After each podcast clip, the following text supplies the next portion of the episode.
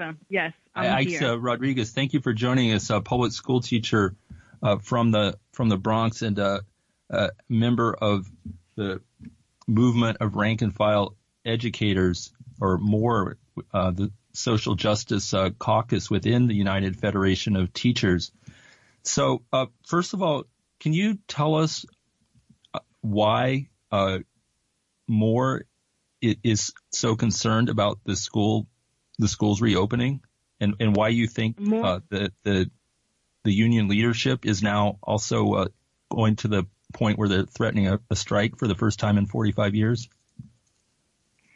So MORE is has been concerned about the conditions of schools for years. It's one of the issues that we've brought up. Um, funding is an issue, all these things that impact the quality of the environments that our students are in. Currently, understanding ventilation being an issue, cleanliness being an issue, manpower being an issue, all of this connects to funding. We, for a long time, have talked about getting uh, CFE monies uh, the foundation aid that the uh, that Albany owes us for the city.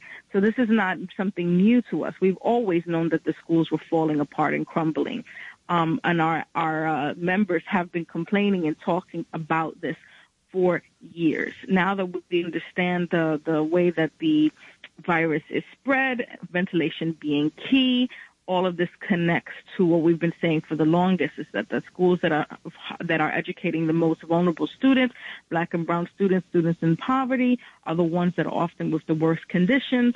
And this means that we need to have capital improvement and other issues. And you cannot have a safe return to school if all of these things are not taken care of.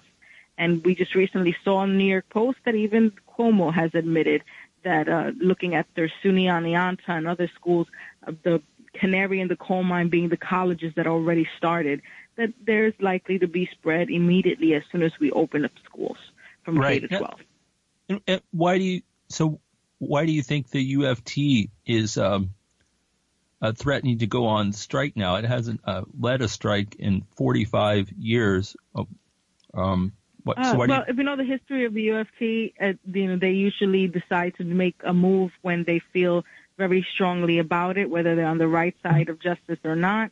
In this certain case, uh, having a strike for the lives of their members is probably the most just reason to have a strike. Anything else is uh, self-serving. Anything about money or anything about contract things, it's more about teacher lives and teacher contract issues. We're talking about communities and students and families and our entire neighborhoods right now because the spread was not taken care of. Knowing the absolute terrible mistakes that were made in March, the delay of closing, the lack of, of uh, following state protocol and doing contact tracing, and um, outbreaks that were happening in schools that were being held, you know, quietly, and schools not shutting down. The union has to it represents us. It has to stop their members from dying.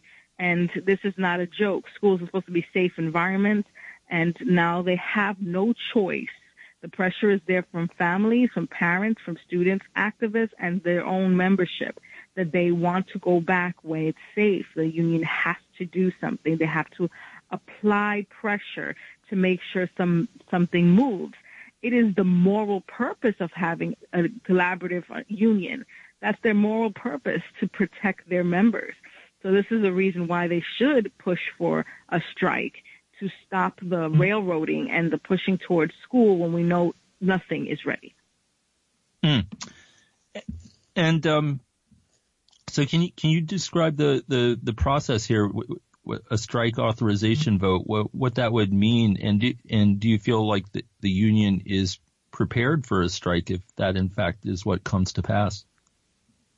The UFT has its process of going through the executive board and also a delegate assembly. And uh, right now, we're all getting messages and um, different feelings about whether this is going to happen or not going to happen. And that has everybody on the tips of their toes waiting to find out how school's going to work out here. Um, the the process seems to be very um, right now we don't know how this is working very well. We feel very unsupported. A lot of people in MORE complaining that the UFT itself has not been consistent and has not been clear, that they have seemed to be willing to work with the administration, with de Blasio, and they don't feel like it's strong. However, the UFT has the power to pull this off. It just has to make the commitment and stick to it. This is not something, this is not a, a baby union. We're Where Chicago can pull it off, Baltimore, Philly, and they're tiny compared to us. We are humongous. The UFT has the power. It needs to actually stay with what it's saying and commit all of its energies to making sure that justice is served, that the schools that need the repairs get immediately repaired, and that we return to school safely. Now, they may say that, oh, well, each individual school will be inspected, and if they pass the three stages of safety, that that school itself can open um, in person. But the reality is this is something that is also connected to the state. It's connected to funding, and we are looking at a 9K layoff based on the 20% of funding being withheld by our governor. So, you know, the union is talking about de Blasio and has yet to engage with the issues that are coming down the pipe. Um, Carranza himself even said, we get those cuts, we're going to be remote. There's no way to keep it open. And uh, so uh, Richard Carranza is time, the school's chancellor here in New York City. Yes, he is the, the school chancellor in charge of the schools underneath mayoral control under de Blasio. So our union has the power to do it. They also need to pay attention to what's coming down the pipe from the governor. This is a very complex situation that is is something that requires a lot of effort and none of this, you know, half half-hearted uh, attempts at saying, "Well, we'll strike if." No, we we need to be fully united in this and make sure that we get the justice for the students, for our teachers, for the parents who could get infected from their kids, whose families can be devastated. This is not just about our working conditions for students. It's really their lives. This right. a life and, and death issue.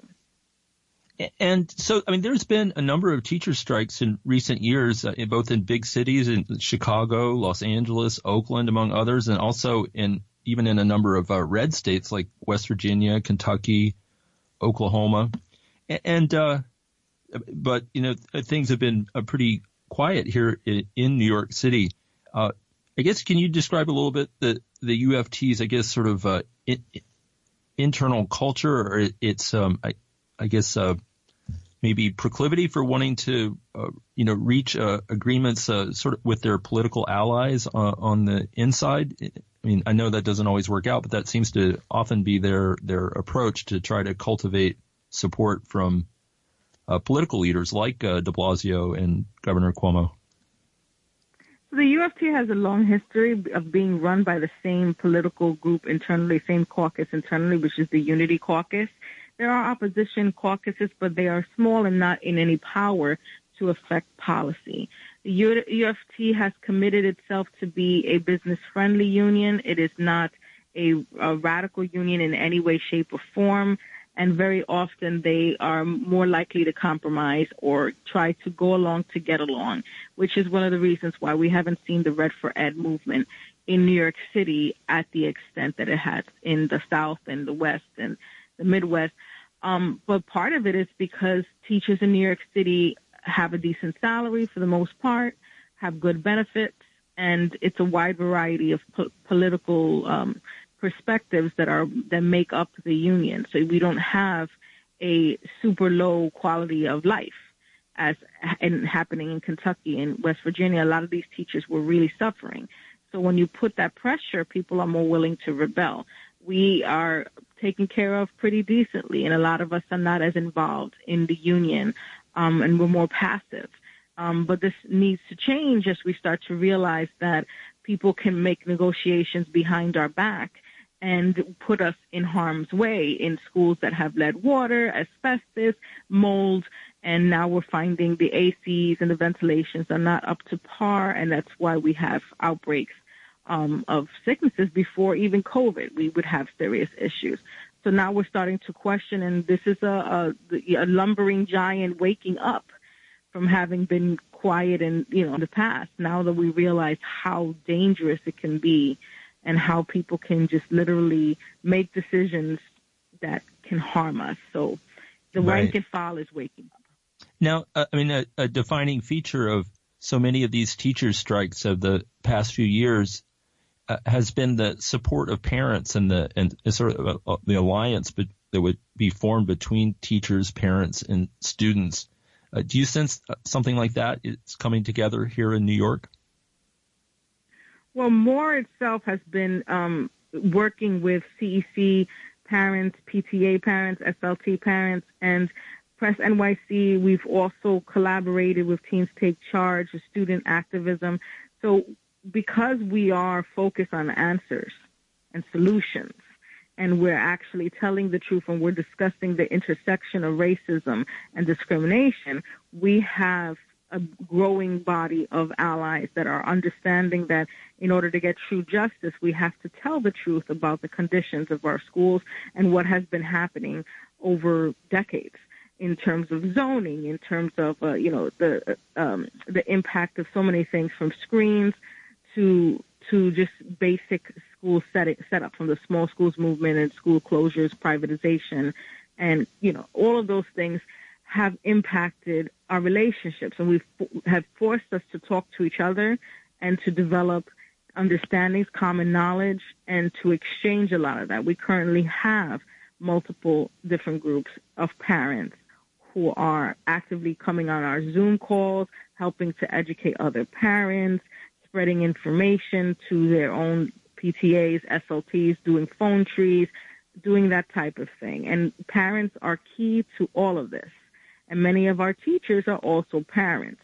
So we have that bridge of being a parent with the other parent members, and we're also a teacher. So we exchange information from both sides. Right. And and I understand you all had a, a Zoom call on Saturday where a thousand people attended. Uh, what was that like, and, and what were y'all discussing?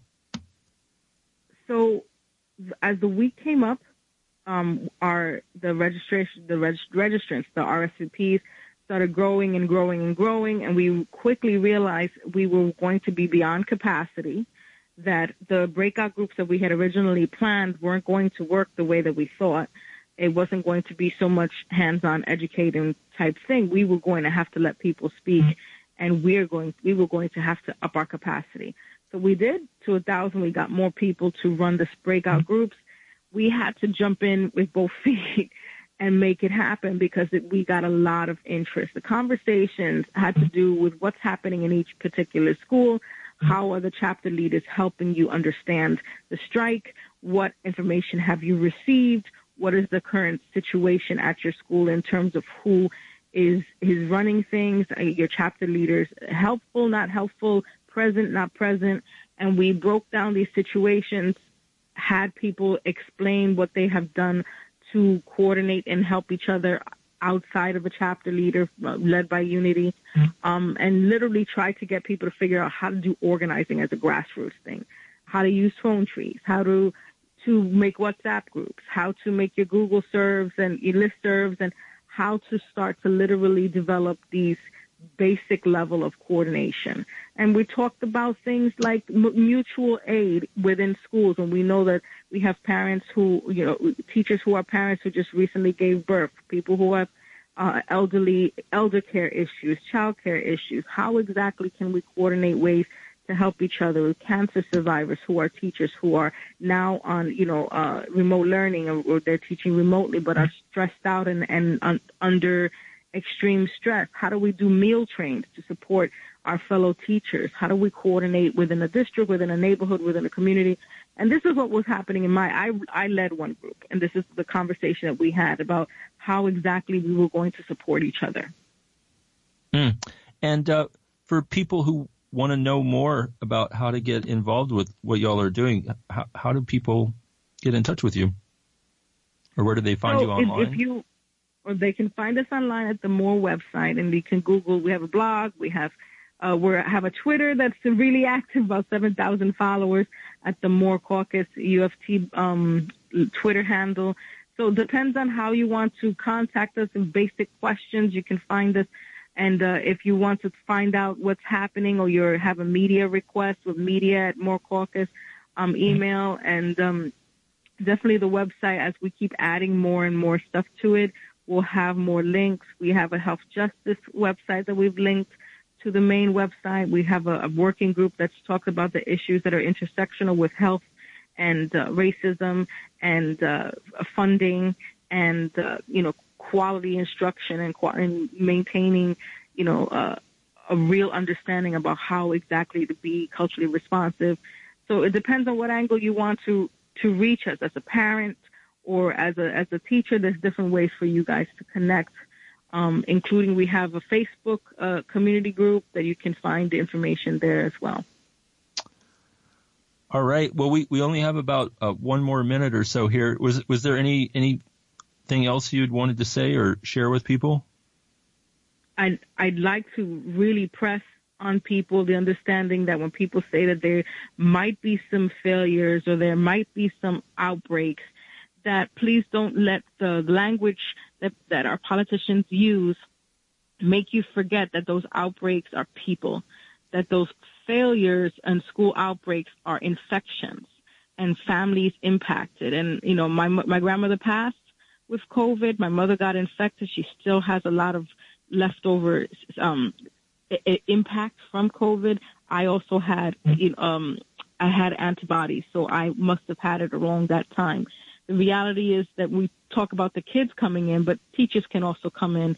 So it's a back and forth thing, and we're all together, and it's about our lives. We are a community, and there should be no separation between families and teachers because we're both in the school culture, in the school community, and we need to support each other.